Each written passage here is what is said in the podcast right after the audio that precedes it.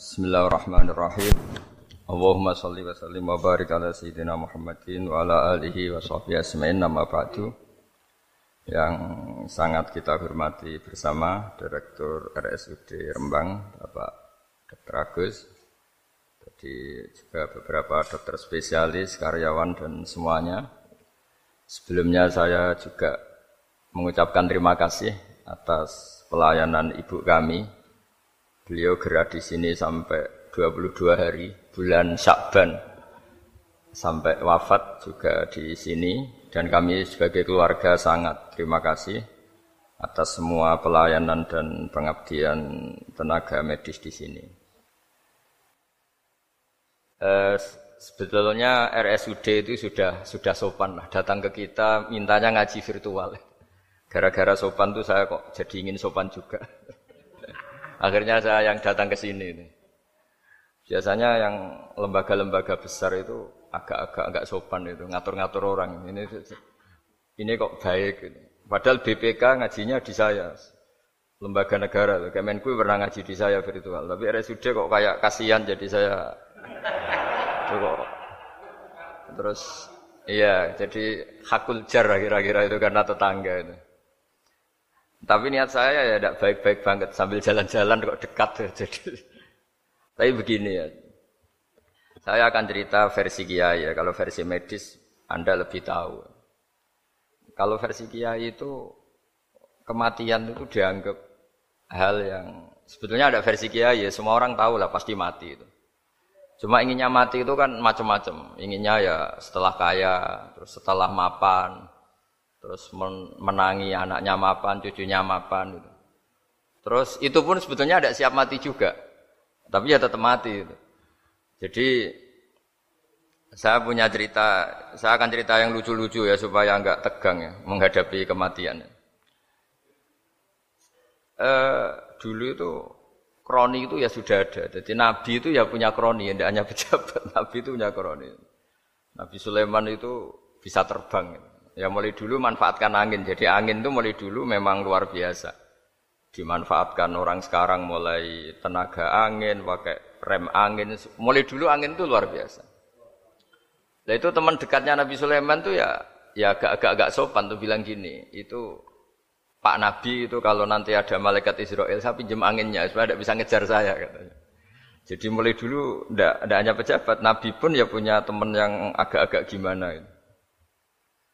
Suatu saat malaikat Israel disuruh nyabut orang, misalnya namanya siapa lah. Nanti saya sebut ada yang tepaan sama nanti tersinggung, ya semuanya siapa gitu.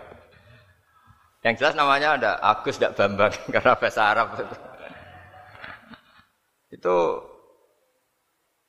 orang ini cabut di India. Nabi Sulaiman kira-kira ya di Palestina kira-kira. Si orang ini ternyata di dekat Nabi Sulaiman. Nah karena Nabi itu Nabi itu kan orang hebat lah, sehingga malaikat ya kadang silaturahim ke para nabi. Israel sendiri ya kadang-kadang silaturahim ke para nabi. Silaturahim yang paling nggak disukai ya silaturahimnya malaikat Israel. Datang ke Nabi Sulaiman, sebenarnya niatnya silaturahim. Ternyata ketemu orang itu, kewaget malaikatnya. Waduh ini gimana ini? Kok saya disuruh nyabut di India, kok orangnya di Palestina. Nabi Sulaiman kira-kira di kawasan Palestina, di wilayah yang katanya Israel itu. Karena Palestina kita tahu kan, menurut pemerintahan Israel itu wilayah Israel, menurut Palestina pemerintahan apa? Palestina. Tapi Indonesia alhamdulillah sampai sekarang itu nggak mau atau tidak punya hubungan diplomatik dengan apa? Israel. Sehingga kita harus istilahkan Palestina untuk warga Indonesia. Kaget malaikat ini katanya disuruh nyabut di India kok ada di sini. Nah si Kroni ini, si orang yang itu melihat malaikat Israel, entah kenapa kok dia bisa melihat itu. Mungkin punya kekuatan tertentu karena dekat Nabi. Kaget dia. Malaikat melihat dia karena janggal ya, disuruh nyabut di India ke orangnya di Palestina. Si orang ini melihat malaikat juga takut. Malaikat itu punya hawa yang luar biasa. Akhirnya bilang ke Nabi Sulaiman, ya Nabi Allah tolong pinjemin saya angin untuk saat ini juga saya bisa terbang ke India. Dipinjemin sama Nabi Sulaiman. Akhirnya orang itu sampai ke India. Dikira angin itu sudah segala-galanya sampai India. Terus malaikat senyum, seneng dia. Wah ini sesuai protokol karena andai kan orang itu tetap di situ malah malaikat gak berani ngambil karena prosedurnya harus ngambil di India. Jadi andai kan dia tetap di, diam di situ sebenarnya malah gak masalah karena gak sesuai apa panduan panduannya harus di karena dia terbang di India malaikat itu nyusul ya terus diambil karena sesuai apa? Saya sesuai perintah harus memang diambil di India. Nah, kemudian saya akan memang dipesenin untuk memperkuat apa ya nakes teman-teman semuanya lah pasien. Tapi saya cerita dimulai dari yang seperti ini. Ini saya sengaja karena memang ya hidup itu seperti inilah. Pasti kita semua akan mengalami kematian. Cuma inginnya kita ya hidup itu ya sehat. Ya terus kalau mati itu ya tidak punya utang karena berat nanti utang. saya tidak tahu fikihnya itu. Kalau utang pribadi itu hisapnya berat. Kalau utangnya lembaga itu gimana itu? Dihitung salahnya direkturnya, apa dihitung? Salah karyawan yang minta naik apa? Gaji. Saya tidak tahu kayak utangnya Indonesia itu yang disalahkan itu menterinya apa presidennya? Apa yang selalu mengajukan gaji 13 tidak tahu itu. Karena di kitab tidak dibicarakan yang dibicarakan utang-utang apa? Pribadi ya. Kalau yang utang-utang lembaga negara itu nanti tak tanyakan malaikat auditornya ini gimana cara apa itu yang disalahkan menterinya apa presidennya apa direkturnya apa pengajuan proposal, itu. Nah singkat cerita itu kalau ngadepin kematian atau sebenarnya yang ngadepi kehidupan juga kita ini. Inna sholati wa nusuki wa mahyaya wa mamati lillahi rabbil alamin. Saya bicara ilmunya kiai. Misalnya si A itu sebenarnya sudah ditulis dia mati karena kecelakaan. Yang satu ditulis mati karena sepuh, karena tua. Itu. Yang satu mati karena tersedak, yang satu mati karena ngelindur. Mungkin yang satu mati karena tenggelam. Sehingga sebetulnya dengan kita melihat loh mahfud, kita ini ya naif. Saya berkali-kali ngaji bilang, kadang kita ini kita takutnya sampai angking takutnya dari motor ngelamun, gara-gara ngelamun gitu. Kandekan malaikat tuh kok suka bully, kawan gitu. Kamu catatannya kecelakaan kok yang kamu takuti apa? Covid. Itu juga ada yang mati karena ngelindu, karena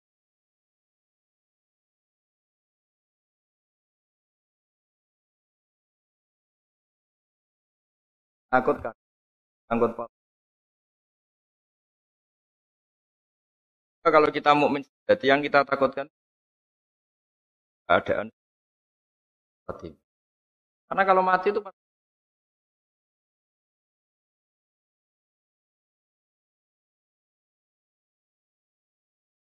ya cara Islam mengingatkan kematian.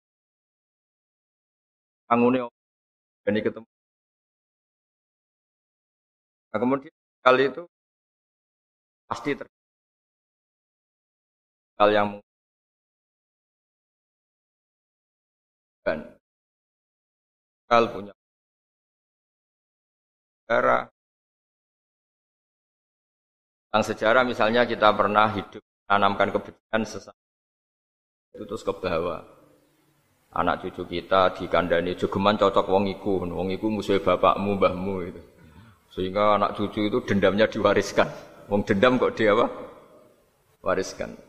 Termasuk utang itu. Ketika kita jabat ingin rumah sakit ini mewah pikiran yang kok isdadi aku seleran semikir direktur berikutnya itu tidak tahu itu nanti hisapnya ke siapa saya ulang lagi ya maka dalam satu ayat dikatakan laqad kunta fi ghaflatin min hadza fakashafna anka ghita'aka fabasarukal yauma hadid Manusia ketika di dunia itu dianggap tidur. Tidur itu dengan tanda kutip itu bodoh. Bodoh itu tidak tahu. Fakasafna angka akan nanti setelah kamu mati itu pinter. Tapi ketika anda pinter sudah meninggal sudah tidak bisa memperbaiki kesalahan-kesalahan kita. Nah kenapa kita dikatakan sekarang ini tidur? Karena kita ini sering menyaksikan sesuatu yang sebetulnya tidak ada hubungannya dengan kita. Tidak ada hubungannya dengan kebutuhan kita. Misalnya kita ngelamun, berkhayal, ingin hidup kaya raya, sejahtera, jabat, orang lain anak buah semua. Ternyata itu nggak penting ketika kita di akhirat. Yang penting adalah Anda meninggal dalam keadaan menghamba kepada Allah Subhanahu wa taala.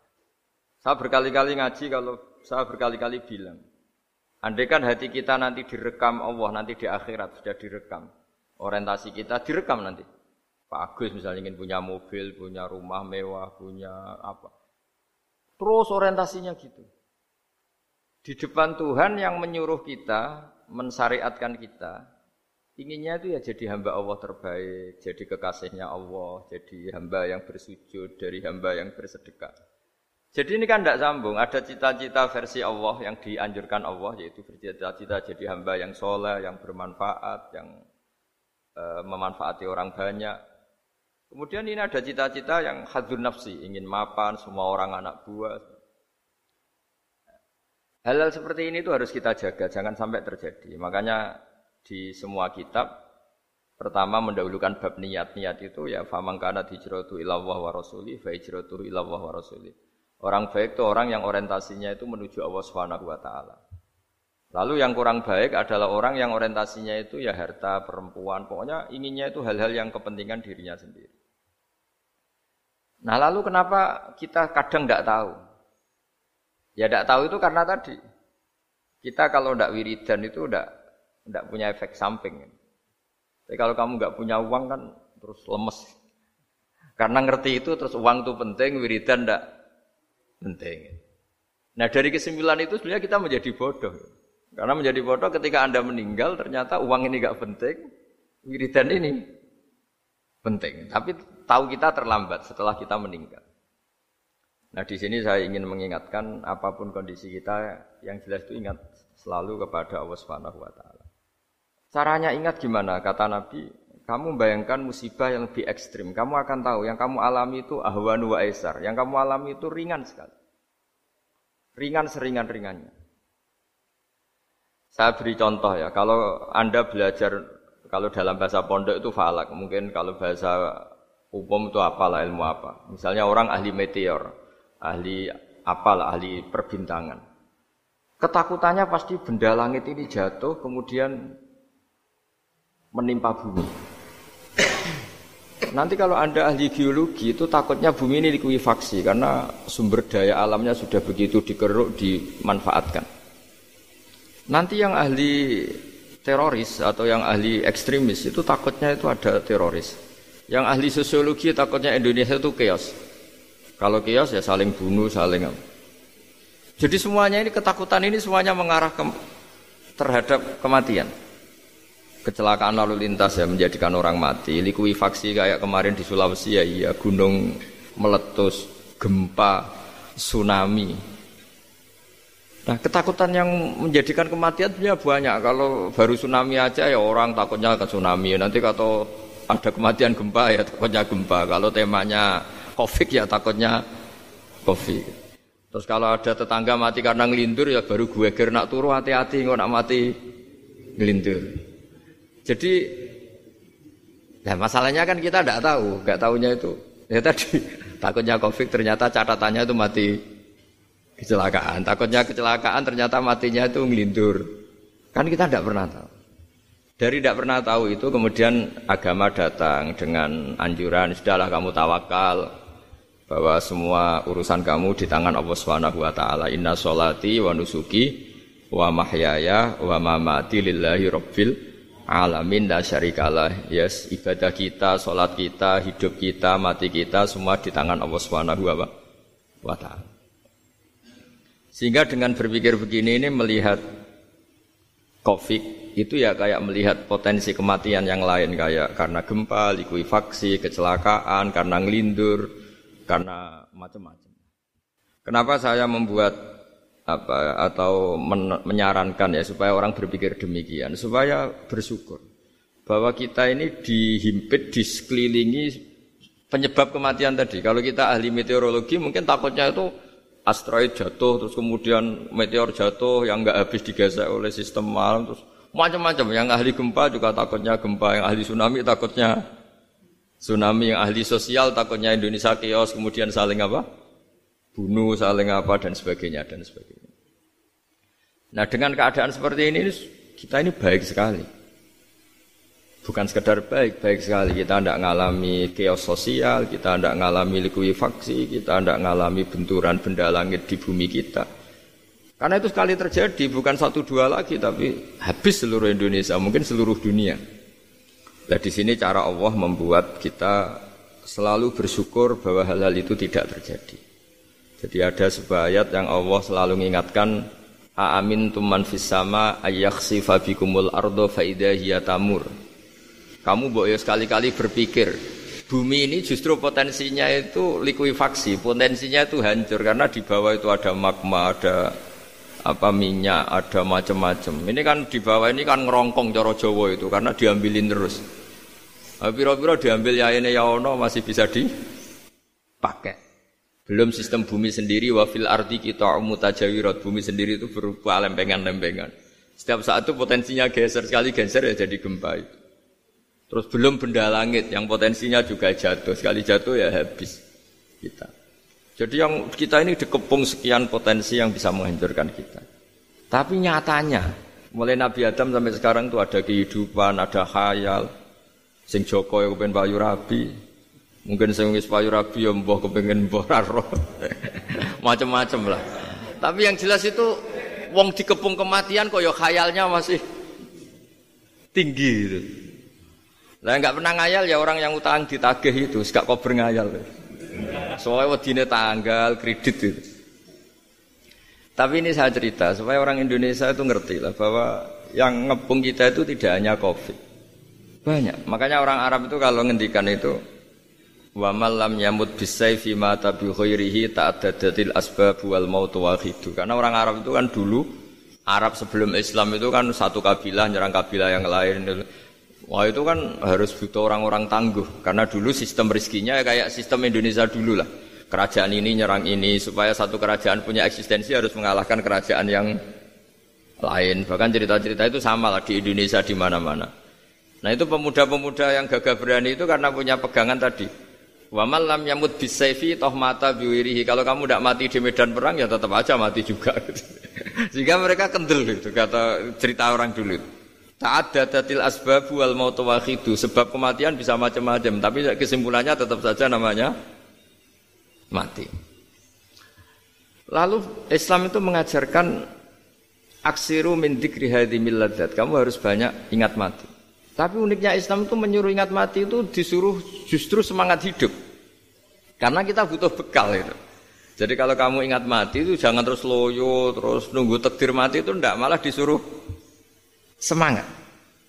Nah, tenaga medis semangat mengobati pasien, yang pasien juga semangat apa? mensupport dirinya supaya punya keberanian hidup. Dorong Jawa nunggoni anak, nunggoni putu. Kalau saya sebagai kiai ya nunggoni santri, nunggoni umat. Jadi ingat mati itu justru dengan cara mencintai hidup. Karena hidup ini adalah bekal kita untuk sanggup ketemu Allah Subhanahu wa taala.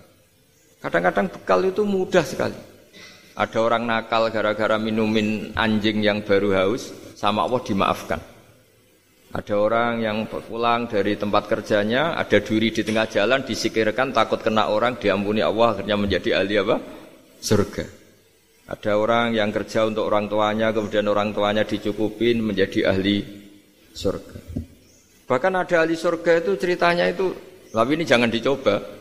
Ada orang sudah jelas niat, nyon sewu niat zina sudah tinggal itu terus mikir dia. Tak, saat itu takut Allah gak jadi. Barokahnya gak jadi langsung dia jadi ahli surga. Sarannya gak jadi loh ya. Tapi ya usah dicoba. itu kalau keterusan masalah.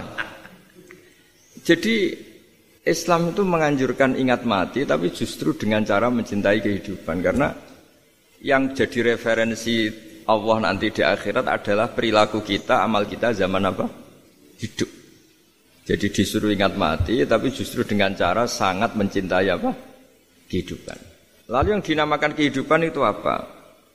Ya kita-kita ini ada yang mengkhidmati agama, mengkhidmati orang sakit, mengkhidmati itu ya berbakti, membantu, ada yang nata lalu lintas, ada yang nata keamanan kayak Pak Polisi, ada yang nata keuangan kayak Kemenku, macam-macam. Semuanya harus kita cintai profesi-profesi yang oleh Islam dianjurkan untuk kita nekuni itu. Jadi saya mohon lewat cerita ini orang itu tidak fokus takut covid Kasihan Covid kan jadi tersangka pembunuh sini. Padahal di kampung-kampung orang lugu-lugu yang saking nggak ngertinya itu kalau dikasih sumbangan itu katanya itu salam nih Covid matur nuwun.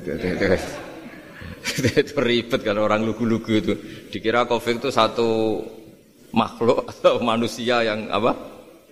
nyumbang itu. Jadi saya mohon semohon mohonnya, minta seminta mintanya sampean harus ngitung nikmat lah. Dengan sistem meteor seperti itu di langit tidak jatuh ke kita, sistem bumi yang sudah ngerongkong gini tidak likuifaksi. Terus di dunia ini banyak kimia, banyak racun. Itu kalau misalnya meledak kemudian dibawa angin, mungkin matinya lebih masal. Tentu semua itu gak terjadi. Artinya nikmat yang sekarang kita dapatkan, kita nikmati sekarang itu jauh lebih besar ketimbang ketakutan kita. Nah, ini Islam selalu menganjurkan faskuru ala Allah la'allakum tuflihun. Selalu ingat sisi-sisi nikmatnya Allah. Kamu jangan hanya sisi wah kita dikepung covid, kita di punya istri judes, punya anak nggak nurut, punya atasan sadis, punya anak buah nggak loyal. Kalau gitu terus ya kamu nggak berani hidup. Yang diingat masalah terus. Itu salah hidup seperti itu itu salah menurut Islam. Yang Islam menganjurkan faskuru ala Allah. Kamu ingat sisi-sisi nikmatnya Allah, bukan sisi-sisi kita hidup itu diu diuji. Saya punya sekian cerita ulama-ulama yang unik yang punya nasihat itu. Jadi ada orang kaya raya dulu temannya banyak, anak buahnya banyak. Suatu saat dia miskin terus gak ada yang berkunjung. Terus dia ngeluh, curhat ke ulama itu. Ketika saya kaya yang berkunjung banyak, ketika saya miskin kok nggak ada yang berkunjung. Kurang ajar betul teman-teman saya. Terus kata kiai itu lucu kalau ada nih. Ya bagus gitu dong ketika anda miskin sudah ada yang berkunjung. Lu kok bisa? Ya misalnya kamu sekarang jadi buruhnya orang, pas disuruh-suruh dibentak-bentak, terus teman kamu udah datang, malah kamu jadi tontonan toh. Mendingan nggak do datang, jadi kamu ketika buruh orang nggak malu karena teman-teman kamu sudah tidak datang. Ya alhamdulillah kalau gitu ya. Jadi dulu satu hal yang dia dulu nganggap problem, ya kan kalau kamu misalnya dulu kaya, temannya banyak, jabat, terus yang takut banyak. Ketika sudah miskin, Yun Sawu jadi buruhnya orang disuruh-suruh, terus teman kamu tetap do datang. Siap gak ada? Siap datang apa siap tidak datang? Lebih siap tidak datang sebetulnya kan? Karena gak jadi ton tonton. Akhirnya dia sadar. Ya gitu kalau dikeluhin istri saya ini judes ya sering marahin gini-gini. Ya bagus dong marahin kamu. Kalau marahin tetangga malah masalah. Coba kamu punya istri kalau marah marahin orang lain pusing enggak? Mendingan marahin. Jadi pokoknya dilatih terus. Lama-lama dia bersyukur. Nah termasuk cara kita melihat kehidupan. Ada doa Rasulullah Wasallam yang luar biasa ya Allah jadikan kehidupan ini sebagai penambahan saya untuk berbuat baik. Wal mau tarohatan li mingkuli sarin. Kalau saya engkau takdir mati ya anggap mawon ini mati itu berakhirnya semua potensi keburukan saya. Orang itu kan potensinya dua, buruk betul atau potensi buruk. Mungkin sekarang kita ada korupsi, tapi saja suatu saat kita korupsi. Mungkin sekarang kita ada salah, suatu saat potensi salah. Dan mati itu mengakhiri itu semua. Makanya saya berkali-kali cerita kalau ngaji, kalau orang-orang alim NU itu kalau ada bajingan mati tetap dia seksa ini baik ya. Itu tetangganya nggak mau semua. Wong bajingan darah ini baik. Tapi kiainya ngotot. Harus disaksikan kalau ini baik. Akhirnya mereka bilang ya baik-baik. Padahal di hati kiainya sudah tidak bisa garong lagi, tidak bajing lagi. Ya baiklah gitu. Jadi sehingga orang-orang soleh itu melihat hidup itu ya biasa, melihat mati itu biasa karena hidup adalah sarana kita menambah kebaikan dan mati adalah akhir dari segala keburukan kita atau potensi keburukan kita.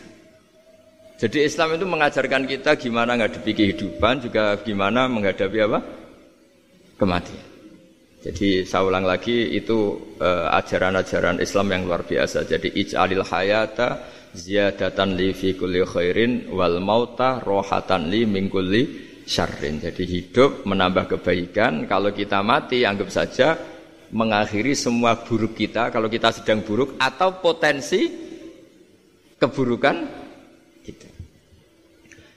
Saya cerita ringan tapi supaya diingat-ingat. Jadi kalau kita yang nekuni saya tadi kan sudah bilang kita kiai yang nekuni ilmu itu ya tadi kita agak fokus bicara covid. Inna waha yumsikus samawati wal ardo antazula wala in zalata in amsakahuma min ahadim min ba'di. Kalau kamu ahli meteorologi kan melihat ini jatuh jumlahnya besarnya sekian. Ini kalau digesek oleh atmosfer paling masih sekian kayak kemarin Januari kan hujan meteor yang sering kena Lampung kemarin. Terus di mana-mana mesti takut kamu itu itu. Kalau kamu ahli gempa takutnya itu ya pergeseran lempengan bumi. Kalau kamu ahli tsunami ya takutnya tsunami. Kalau ahli sosiologi ya takutnya chaos sosial ya sama. Kamu medis ya takutnya penyakit yang menular, penyakit seperti ini. Oke, kita sekarang fokus menghadapi Covid dan kita selalu berharap supaya Indonesia terbebas dari apa? Covid dan musibah-musibah yang lain. Ya tadi apa gunanya terbebas dari Covid tapi chaos sosial kayak apa terus kita sehingga Islam selalu mengajarkan harus disyukuri lah bahwa kita sekarang alhamdulillah kita hidup harmonis kita kata Mbah Mun binika tunggal ika itu no terus. Terus yang terakhir masalah air. Air itu sumber kehidupan. Di antara Allah mengingatkan kita adalah kul aro'aitum in asbahama ukum khoron famayyatikum bima immain. Bumi ini kan bawahnya ada magma terus ada air. Normalnya air itu nggak ada. Secara teori itu normalnya air itu nggak ada karena bumi itu kan kalau ada air kan meresap. Sudah meresap bawahnya itu ada minyak, ada magma. Harusnya air itu tersedot habis. Tapi orang saking angkuhnya, saking cueknya ngira air itu malah potensinya itu abadi. Sebetulnya kalau menurut teori alam, air itu gampang hilang kan, diletakkan di bumi ya bumi itu meresap. Nanti bawahnya itu ada minyak, ada sebagian ada magma, ada macam-macam lah. Jadi potensi air itu harusnya nggak ada malah kalau melihat sistem itu. Tapi karena Allah sangking rahmannya, air ini dijaga sedemikian rupa tetap ada. Kalau melihat sistemnya kan normalnya malah nggak ada. Makanya Allah selalu mengingatkan, in asbahama hukum khoron. Suatu saat air yang kamu pakai, yang jadi sumber kehidupan itu bisa saja tahu-tahu hilang. Mungkin tersedot oleh panas bumi atau corong Jawa niku nyeresep entek atau gimana lah cara Allah menghilangkan. Fama ya'tikum bima imain. Lalu siapa yang bisa mendatangkan air itu lagi? Ini kata para hafid, ini yang kata guru-guru ya termasuk yang dikatakan Pak Mukhtar ini. Nanti orang harus ngendikan menjawab Allahu Rabbul Alamin. Hanya Allah sendiri yang bisa mengatur air ini selalu ada.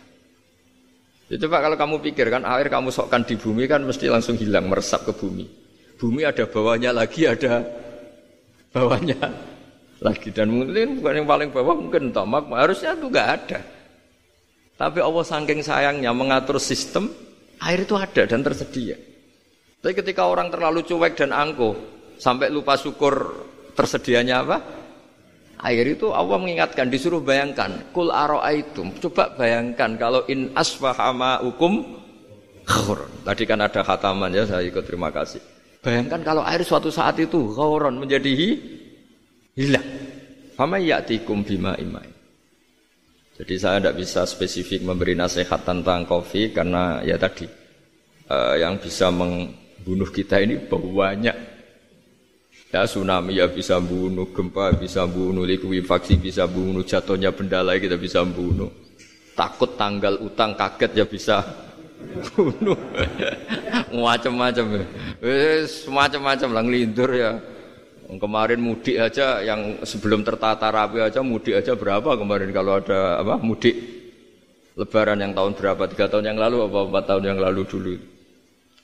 Jadi saya mohon ketakutan kita adalah yang hakikat adalah takut jadi hamba yang tidak baik. Itu yang harus jadi ketakutan sejati. Takut kita di mata Allah tidak jadi hamba yang baik sehingga kita jauh dari Allah Subhanahu wa taala. Karena cita-cita terbesar kita dan cita-cita terbaik kita adalah jadi hamba yang diridhoi Allah Subhanahu wa taala. Sebaliknya ketakutan kita sejati adalah takut suul khotimah, takut jadi hamba yang tidak baik. Kita inginnya adalah assalamu alaina wa ala ibadillahis yang berhak mendapat keselamatan dunia akhirat adalah orang-orang atau hamba-hamba yang soleh. Ya tadi untuk menjadi soleh itu gampang di Islam itu. Tenaga medis nolong pasien ya ibadah. Pasien khusnudon sama dokter ya ibadah. Mengelola hidup ingin hidup ya ibadah.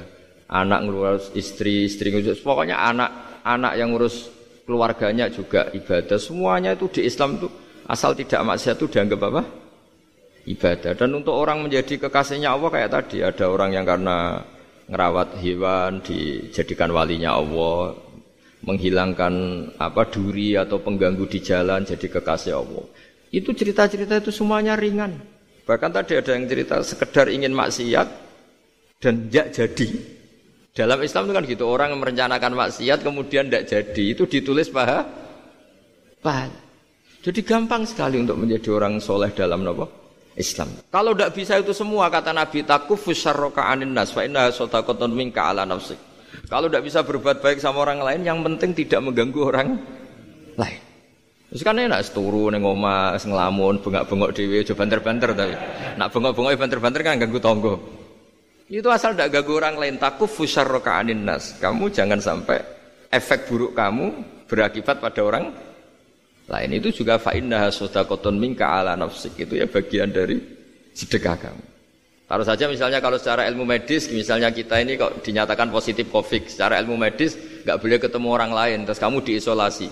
Kamu niatin ketika diisolasi itu tidak menularkan bahaya kepada orang lain. Itu juga ibadah. Jadi ibadah itu gampang sekali, mudah sekali. Karena agama ini yuridu wa bikumul yusra wala yuridu bikumul usra. Agama ini mudah bukan sulit. Ya, mohon maaf tadi saya nggak bisa datang yang jam 11 karena saya tadi malam hormat di Jogja, acara tujuh harinya Kiai Jata. Jadi pagi baru datang. Tapi saya mohon pokoknya yang seneng ya hidup itu yang seneng diberi kesempatan hidup sampai sekarang itu yang seneng. Jangan karena teman kamu meninggal terus akan-akan ini teman saya meninggal, paling saya besok. Kok kamu tahu? Nyatanya besok hidup lagi, besoknya ya hidup lagi sampai sekarang ya masih hidup. Sudahlah mensyukuri yang ada. Jadi sudah saya mohon syukur itu penting lah ini sakartum lazi dan akum justru dengan kita syukur itu insya Allah segalanya akan tambah baik, tambah apa? Baik. Nggih, matur nuwun ngapunten ingkang kata. Assalamualaikum warahmatullahi wabarakatuh.